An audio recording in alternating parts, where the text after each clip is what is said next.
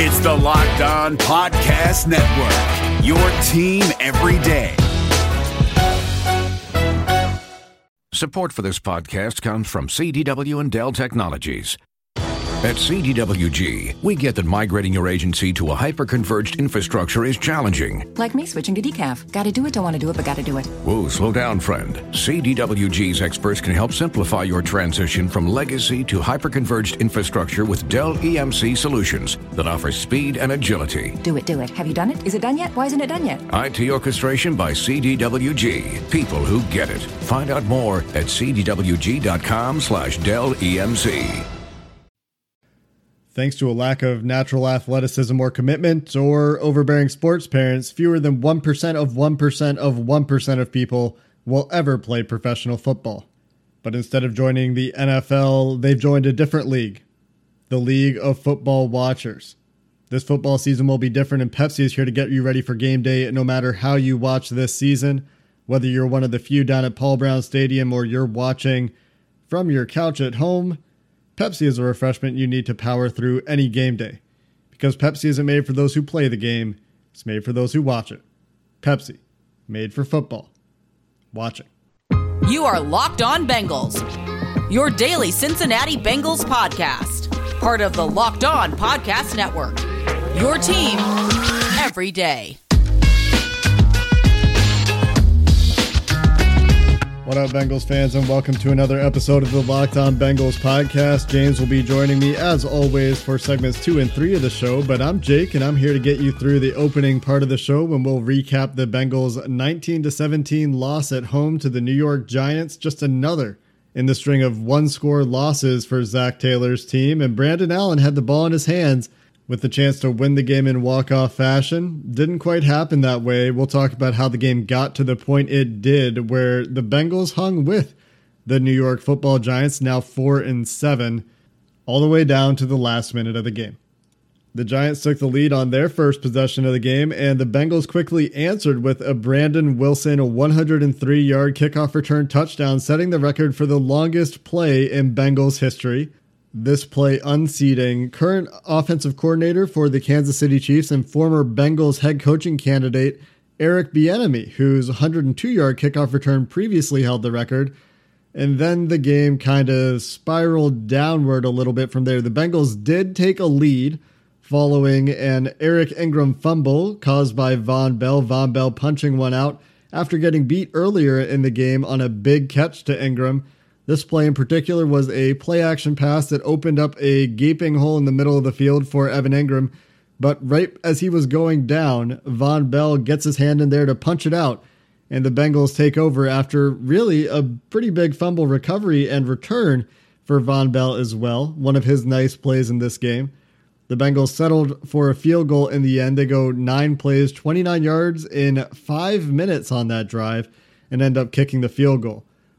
The Giants come back with an 11 play, 44 yard field goal drive of their own just before halftime. And the Bengals and the Giants headed into halftime all tied up at 10 to 10. But the score was much closer than the play on the field would have indicated. The Bengals helped a lot by that special teams touchdown from Brandon Wilson and helped a lot by the fumble from the New York Giants as they were moving the ball much better than the Bengals in the first half. They ended up running 42 plays to the Bengals 19. They outgained the Bengals significantly in that first half, over 200 yards to under 100 yards. But things changed a little bit coming out of halftime. The Bengals took the ball first and didn't really do a whole lot. But then on the Giants' next drive, after uh, Wayne Gallman broken tackle fest from inside the Giants' own 10 yard line, got the Giants out past the 20 yard line. The Giants found Evan Engram on a deep ball, and a couple plays later, Daniel Jones went down with a hamstring injury, and backing him up for the Giants was Colt McCoy. And for the rest of the game, after Daniel Jones tried to come back in and found that he couldn't really play with his hamstring grabbing as he was trying to throw the ball from the pocket, it was Colt McCoy against Brandon Allen in a contest of backups and the football became pretty unwatchable for those that hold a high standard for NFL football, but the scoring wasn't quite over.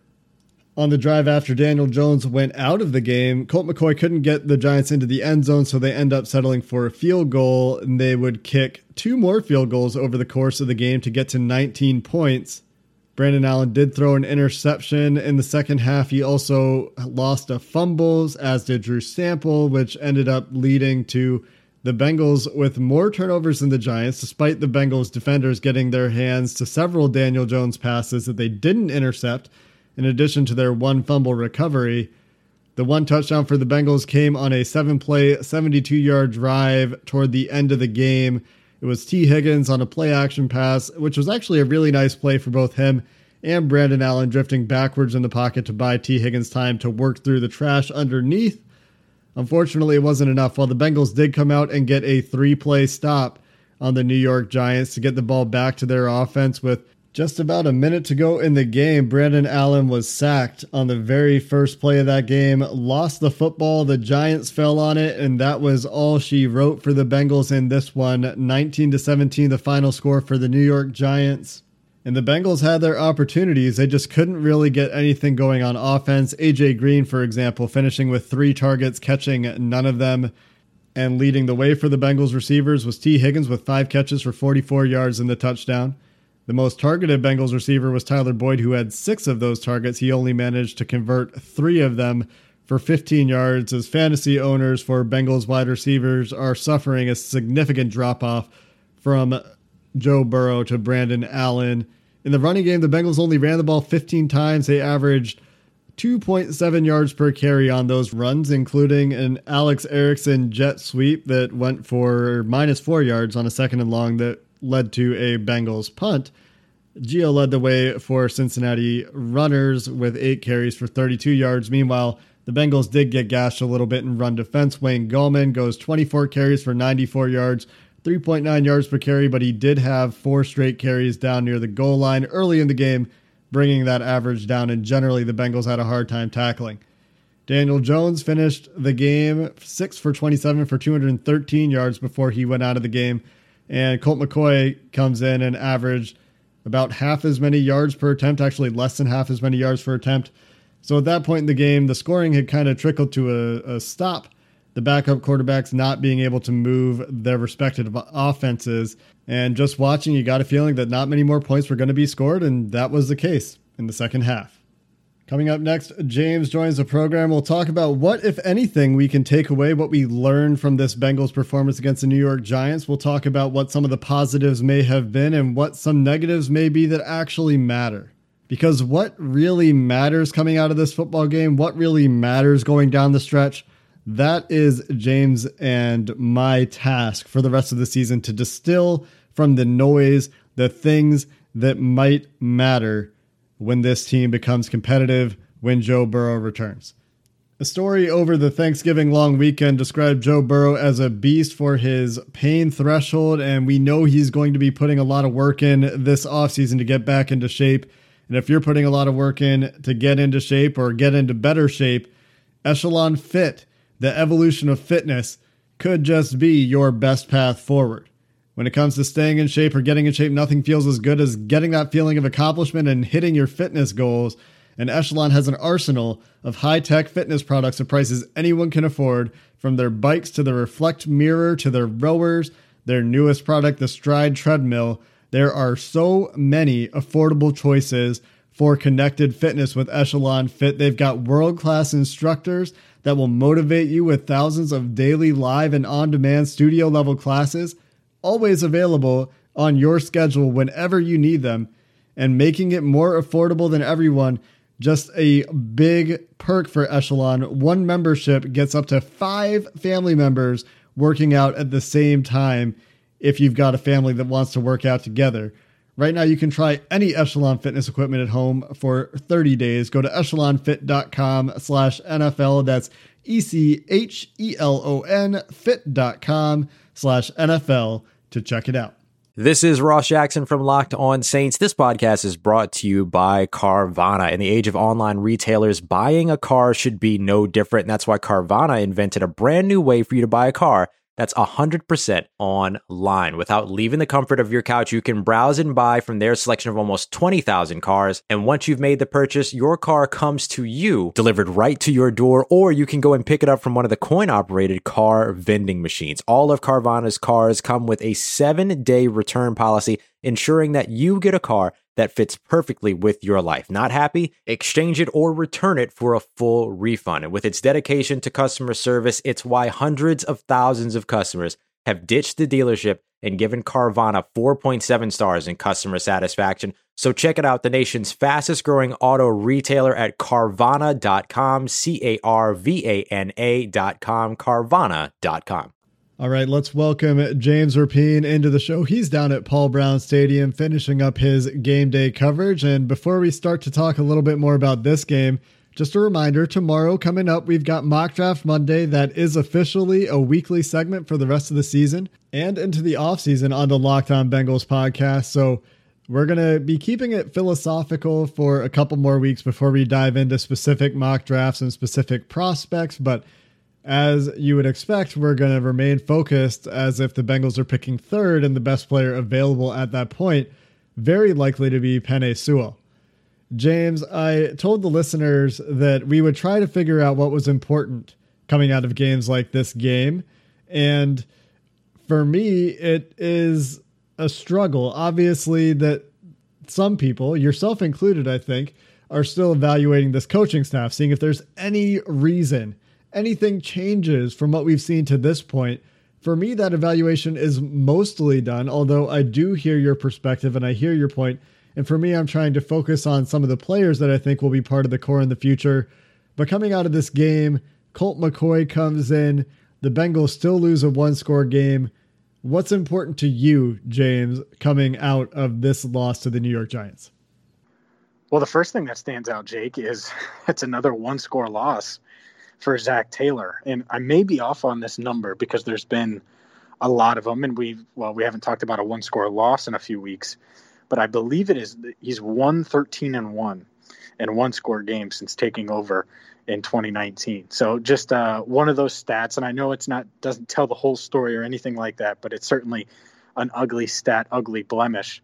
But this is a game, Jake. They could have won. It was there. Um, obviously, uh, looking back when we at the midpoint of the year looked at Washington and now New York as two winnable games with Joe Burrow, I think we've confirmed that that they would have won both games had number nine been out there uh, for both contests. And unfortunately, uh, you saw what the offense could look like for the rest of the season now, where it's just kind of going through the motions and outside of a penalty aided drive late in the fourth quarter they were never really in, in a rhythm. They were never really able to to do much, and that's with a, a, lot of losses. Let's be honest here. It's not just Burrow. You don't have Mixon. You can't get the the, the ball on the ground, uh, the rushing game going. I think they ran for 40 yards as a team, 40. So you're not getting Burrow's yards as a as a rusher. You obviously don't have Mixon out there. So it's just it's tough right now. Um, but but as far as things I'm evaluating, and there are I think some takeaways here, good and bad. Um, it, it's a coaching staff thing. I'm looking week in, week out. How do how are they performing? And it isn't just Zac Taylor, because I think there is a scenario where Zac Taylor's back, but some of these assistants aren't. So how do they perform down the stretch? How do the their position groups perform down the stretch? And, and a guy that had a rough day, at least at times, was was Jonah Williams. You know, he he got beat for a sack in the first half. I think he was uh, was a little off today and you do wonder is that how much of that is playing with Quinton Spain versus you're, you're being used to Michael Jordan. But Michael Jordan came in for Redmond and, and went back to left guard when Redmond went out with the concussion and Spain moved over to the right side. So uh, I'm not sure that was a factor or not. But you want to see growth from some of these guys, right? The, these guys that you know are going to be around long term. Williams is one of those players, and uh, I, I, think he had a, a, a rough outing, certainly below his standard type of outing today against the Giants. Yeah, it's not something I'm particularly worried about. I think that Jonah will be fine in the long term. He did have some issues. He got beat cleanly inside for what led to a holding penalty on uh, what should have been an eight yard pass to Tee Higgins in the fourth or third quarter. I can't really remember. It all kind of blended together at some point for me. after it kept looking the same for the whole game. He also got beat for maybe two sacks. It's going to be interesting to go back and look at those. One of them, the tight end, was helping on the defensive end. Jonah kind of drifts inside and ends up getting beat around the corner. The other one uh, was a stunt where Leonard Williams, I believe, comes around the outside and Jonah just doesn't handle it very well. I do think that one is on Jonah Williams to handle the stunt pickup a little bit better. He's there mentally, but the hands didn't quite land, and he didn't do a good job of staying in front of Williams on that particular play. So there were a few blemishes for Jonah today. It's not really something that is the cause for alarm for me, though. Like if I was giving a report card out today to the offensive line, it's probably like a C I think Brandon Allen held the ball too long, and if Joe Burrow's in there, you can get by with what they got from the offensive line today. And that's focused on pass blocking because they really hardly tried to run the ball. As you kind of pointed out, they tried to work in some of the screen game. They tried to get some touches in there for Gio, but they just didn't run very many plays in total. They were outpossessed by a significant margin because they couldn't sustain drives. And Brandon Allen to me just looked like he was having a very hard time processing and executing even the simple stuff. And and that's what makes it hard for me to evaluate certain parts of the coaching staff to evaluate Zac Taylor. There's a lot of fire Zac Taylor. He didn't look creative. He's he's not doing anything interesting out there. But I think he's extremely hamstrung in terms of executing offense. And I think that the more valid criticism of Taylor at this point is how the roster got to this point offseason roster construction, coach selection, uh, assistant coach selection. I mean, I, think those are areas you can point to where Taylor certainly has some deficiencies, and and you could talk about play calling too. But really, I thought it was going in the right direction with Burrow out there. But what do you think about the defense today? So the coach is on the hot seat, offensive line. Not really a terribly stiff test today in pass protection against the New York Giants and the defensive coordinator. Those are the two guys that are predominantly under fire. The defense was not playing very well when Daniel Jones was in the game and played as you would expect against the backup Colt McCoy and kind of the, the game stalls out from there for both sides. Does this change anything for Lou Anarumo for you, or is this just well, let's see how it how it goes against a, a team that actually can play some offense uh, without Colt McCoy back there? Because before Colt McCoy came in, the game was a lot closer on the scoreboard than it was in terms of how the teams were playing. Well, it's tough because if we're doing that and, and we're going to say, well, Zac has, you know, Brandon Allen and he doesn't have Joe Burrow and all of these things and, and all of these reasons slash excuses, well, then Lou Anarumo could say, look, Geno Atkins shelved himself, probably still dealing with the shoulder. You, you got DJ Reader out for the season. You've had all these injuries. Uh, it, like we could do that. We could play that game. No Carlos Dunlap, even though I do think that's on Anarumo and Taylor as much as it's on Dunlap. Like you, you have no pass rush. You don't get to Colt McCoy or Daniel Jones. Uh, the, the, reason Jones hurt his hamstring, I think, is because you, you shoved him down. So you actually got a, a, quarterback hit on that that one third down where he completed it for a first. But uh, other than that, they, they just they can't pressure the quarterback, and I, I don't know what it is or how they're going to be able to do it or if they need to dial up more blitzes or if it is that simple it probably isn't right? But they're, they're, they got to find a way. And if you can't like think about it they played a half of football the giants did with essentially a half of football with colt mccoy under center. Like you, you like your chances there of forcing a turnover or two and they didn't. And i think that's because McCoy was able to to use his legs a little bit, uh, sit back there, and uh, just m- not make mistakes, right? Because you just don't want him if you're the Giants to lose the game, and if you're the Bengals on the flip side, you've got to force him to lose the game, and they didn't do that. So I don't know how much blame I put on Anarumo specifically. I look at it as a, a coach, the coaching staff as a whole. To me, like, look, we we get it. You're shorthanded on on both sides of the ball but if you're going to win one of these next six, now five games, you have to outcoach that coaching staff that you're going up against because you're not going to have the best quarterback. You're probably not going to have the best pass rush. You have young linebackers outside of the best safety. Where are you the best? You're never going to have the best running back until Mixon comes back, and even then, who knows? Like it's you're not going to have the best offensive line. Like there are things that we know, but if the the difference between a good coach in my eyes and a, a poor coach or an average coach is getting more out of their guys. And you could say, well, oh, well, they only lost by two and it was close and they had the ball with 49 seconds. Eh. I mean, it, it, it took a lot for that to happen. And, and I thought the game was, was kind of over and I was shocked that they were in that position. And obviously they couldn't take advantage. So at some point I need to see it just from the staff in general. And we're well over a year and a half into this and I haven't. So as a, as a staff as a whole, it's an issue.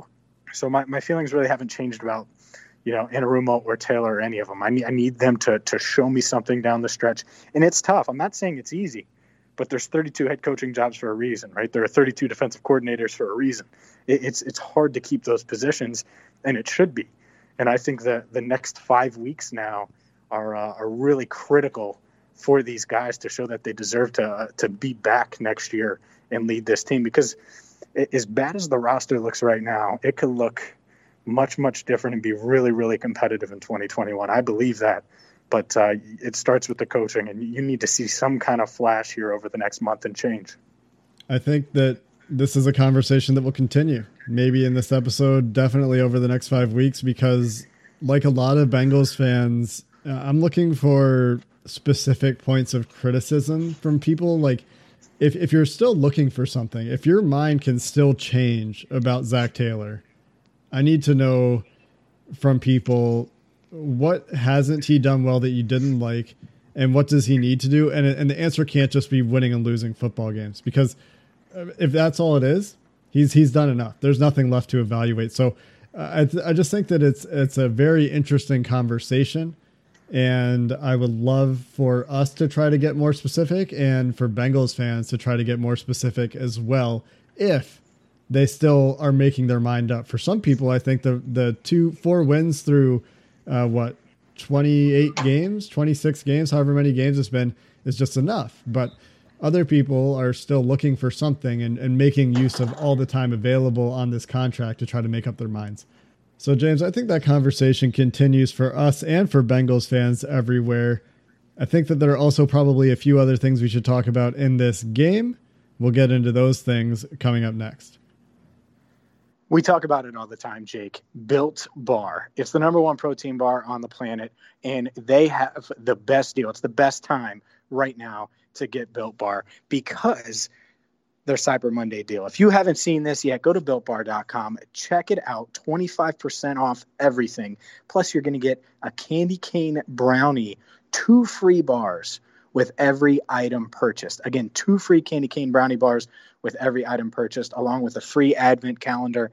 And the, the best thing about Built Bar, it's not the amazing taste, which the number one tasting protein bar on the planet, at least in my eyes. It is the macros. You're trying to get rid of that Thanksgiving weight that you put on. Well, Built Bar can help you get there. It's a perfect midday snack, post workout. They're packed with protein, low in sugar, perfect for your macros as you work on that summer bod because summer bods made in the winter. So check them out right now. Go to builtbar.com, check out their 25% off everything sale, and save even more with promo code locked on. Again, builtbar.com, promo code locked on. Hey, what's happening? It's your boy Q, host of the Locked On Raiders podcast, and I hope you guys feasted on the MyBookie Turkey Day free play that allowed users to grab themselves a risk-free bet up to $250. It was basically a free shot at trying to double your money. If you didn't get in on that, what are you doing? Nah, but seriously, now is the time to get some skin in the game with MyBookie, where odds boost, lightning deals, and free bets await all season long. And with the NFL playoffs right around the corner, we know who these teams are. We know what they're capable of, and it's not difficult to find some value in the lines. Whether you're a first time customer or have been playing with MyBookie for years, there is no shortage of value to be found in the thousands of game lines, unique prop bets, and contests that they offer every week. Sign up or get reloaded today. Find an edge, make your bet, and get paid. They also boast a fully fledged casino platform giving you access to all the classic table, slot, and card games you'd expect to find at your local spot. And the best part is, at MyBookie, the doors never close, so you can continue to build your bankroll even after the stadium lights have gone out. Make the right play and sign up today at MyBookie. And when you do, use promo code LOCKED ON to get your deposit matched halfway all the way up to a thousand bucks. The terms are simple. You put in $200, they'll match you with another $100 in your account. If you were already planning to bet this season, this is free betting money. It's winning season at MyBookie, so come join in on the fun and win some cash while you're at it. James, I do want to continue that coaching conversation for just a couple minutes and then talk about some players that stood out in this game. Logan Wilson had a nice flash play, but only one that I remember. Mackensie Alexander, well, he did miss a mm-hmm. tackle in the backfield on one play, had a couple of really nice plays in coverage, including an interception that should have been.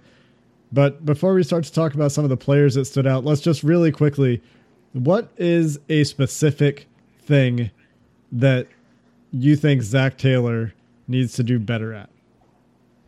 Oh, I mean, th- th- there's a bunch of things, and, and, it isn't as simple. You're right. It isn't as simple as win. And I think it was when you had Burrow. I, I really do. And now it's it's a reason, right? You're going to be worse when you're missing a guy that hides the flaws that he does. We've seen it over the last six quarters of football. It's just the, the reality of it. They're they're much much worse without him on the field, and no coach can make up for that. No one. But at some point, I need to see this team win close games. So that doesn't mean go beat the Steelers on Monday Night Football. You can chalk that up to as an L. And, and I, even the Miami game next week is going to be a really tough game to win. But like this game is a game where they were within two, they were tied at halftime. Uh, it was a one possession game for most of the day. It's there for the taking. And by the way, the Giants didn't have Daniel Jones, their starter, for most of the game, and your defense kept you in it. So at some point, you got to win the games where you have a kickoff return for a touchdown, where you do have a turnover. And your offense can't turn the ball over three times at the end, right? And I know he can't necessarily control it, but at some point, we need to see that part of it. And, and I think that's just the reality. I mean, the offense scored 10 points today, and seven of them were aided by a penalty that are multiple penalties. But let's be honest, what if the Giants are just a little more disciplined? It felt like they checked out on that drive. They thought it was over because they're a young team and they're not used to winning. And uh, you know, if, if they're really in it on that drive, do do the Bengals even make it a game and score there, or are they shut out in the second half? I had that whole story written how they were shut out in the second half, didn't score, had two turnovers, and obviously they ultimately had a third one, but that was because they went down and scored. I I, uh, I need to see some kind of. It, it can't just be, oh, we played really well but lost to the Browns. Oh, we played really well but we lost to. At some point, it isn't just about the offense it's about putting together a complete team game, and that's that's how they're going to have to play, right? I, I don't think that there are there are teams every week that aren't as talented as their opponent, but find a way to win. And and I think that the the good coaches, and not that you can do it every week, because why wouldn't you do it every week if you could? They flash enough, and I haven't seen that. What, what the Tennessee win? Really? Like that that's what we're going to go off of in two years? That's the win? That's the signature win? It can't be and i'm not saying he's going to beat the steelers like i said but you're going to have to show me something and, and, we'll know it. It doesn't that's the thing is like I, I don't even know if you can name it. Like with burrow it we knew it. We haven't seen it with zac taylor or really any of this staff and at some point if you haven't then you have your answer.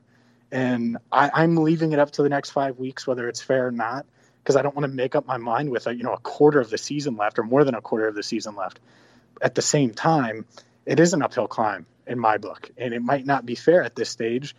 But if he had beaten teams that I think they should have beat, whether it's Week Three against the Eagles or a bunch of their one possession games earlier in the year, then we're not in this position anyway. And we're talking about how this team is building for the future, even with the Burrow injury, and they have their coach, and but but he's failed in that department. So I actually I do think there, that winning a game or two does matter and, and finding a way to do it without winning without the quarterback that always gives you a, a, weekly advantage, winning without your star running back, winning without DJ Reader, your top free agent signing, just finding a way to do that. And it isn't as simple. You're right. It isn't as simple as, okay, Zac Taylor won a game and he's back. And I'm not saying it is.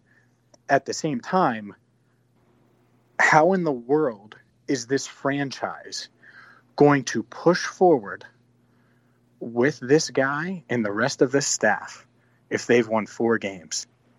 If if they flash, if he flashes and, and, and wins a game he shouldn't win with Brandon Allen or Ryan Finley in a, a beat up defense that is clearly has plenty of holes and you know an offensive line that's below average. If he's able to do that, well then this franchise could probably say, and, and I think, by the way, Jake, I think they're leaning this way. I don't think Ian Rapoport is off with this. I think if, if the season ended right now, Taylor would be back in year three.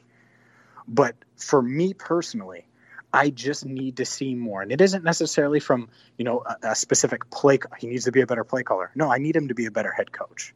That's what I need. He, he's flashed as a play caller. I believe he can work with Joe Burrow. I also think there are a lot of a lot of offensive minds on the planet that can work with Joe Burrow, and, and so that is that's kind of where I'm at. And, and it's a really tough position, and I think it's kind of unfair in a way because the the final five weeks it's going to be tough for this team to, to win and, and for him to, to flash and show. At the same time, I think that's the position he's put himself in because he is 422 and 1 because they didn't get early season wins that they should have gotten whether it's week 1 or week 3 or week 4 right or week 6 and week 7 i mean there's so many times where they were this close well now it feels farther away and since he didn't get it done then he's got to kind of pay the piper try to make up for it right now yeah, to me, that just sounds like you've made up your mind because I think we know exactly what's happening in the last five games of the season. And even if they win one of these games that they're not supposed to win, it's going to be hard for me to draw it up to anything other than a fluke when there are games that they should have won earlier in the year and they didn't take care of business. And it's the lack of taking care of business for me that makes it such that the last five games don't matter to me. I've made up my mind. I've seen all I need to see when they've had the team that they thought they wanted to have and this is what it is. And and for me, it goes down to roster construction and and just some particular mistakes in in coaching hires and and that approach to personnel. And uh, for for me, that's it. And if if you want to keep the book open, more power to you. But if you're saying that it needs to be wins to make up for wins that they didn't get early in the season, I, I think that that result is just preordained at this point. But I guess that's why they play every Sunday uh, real quick, James, let's hit on a few player performances before we wrap up. Brandon Wilson mentioned this at the top of the show, James. Team record 103 yard kickoff return, longest return in team history. Vonn Bell, man coverage, not so good. The forced fumble, really good. Tackling, mostly good. Run game, pretty good. I think Josh Bynes, I, I tweeted this during the game. I think he had probably the best game of his short Bengals career to this point. And I thought uh, Mackensie Alexander had a pretty nice game in the slot. Uh, AJ Green, he got that one deep target, kind of disappeared. A little disappointing for this team to to not try to get him involved.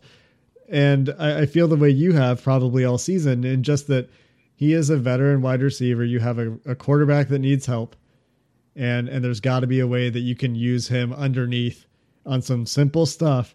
And they tried to, to their credit they did try and the slant was just behind aj so uh, not a very good game for aj green. Drew sample had the fumble was targeted a lot not really sure i understand the game plan there. And brandon allen i mean to me james no different than ryan finley you would have gotten the same exact result with ryan finley in the game there maybe I, I, think Finley might have been a little worse, maybe, but you know that just it would. I, I, don't think it would have been better. Put it that way. I, yeah. I don't. And uh, the one thing you want to talk about, you know, creativity. Hey, instead of the uh, the handoffs to to Alex Erickson, how about Brandon Wilson gets those in practice this week? You know, put Brandon Wilson in on offense and use him uh, in those plays. He was a running back at one point in his life, and that point was college. Anyway, uh, that's going to do it for this episode of the Locked On Bengals podcast. I'm sure we will have much discussion about Zac Taylor and this coaching staff in the coming weeks. Tomorrow we are back with mock draft Monday. We're not quite into the mock drafts yet. We will review them in case anybody has the Bengals picking anyone besides Penei Sewell. We will let you know. But tomorrow the conversation will be about an off-season approach, an off-season plan, and and as of today, here in late November, what is that plan and what's the most efficient way to go about getting this team competitive in 2021? Until then, Bengals fans, that's going to do it for this episode. Have a good one. Did you watch the 2020 Reds with higher expectations than a first round wild card exit of epic proportions? Did you think that the Reds hitting would come around with the signings that they made last offseason. Are you wondering who is asking you all of these questions? Hi, my name is Jeff Carr, and I host the Locked On Reds podcast each and every day, part of the Locked On Podcast Network, your team every day. Throughout the offseason, I'm going to take a look at these Reds, how they fix what didn't work in 2020, and how they continue their success in 2021. But wait, there's more. I'll also have interesting interviews with players, writers, and everyone in between talking about the Cincinnati Reds. Come join me on the Locked On Reds podcast each and every day.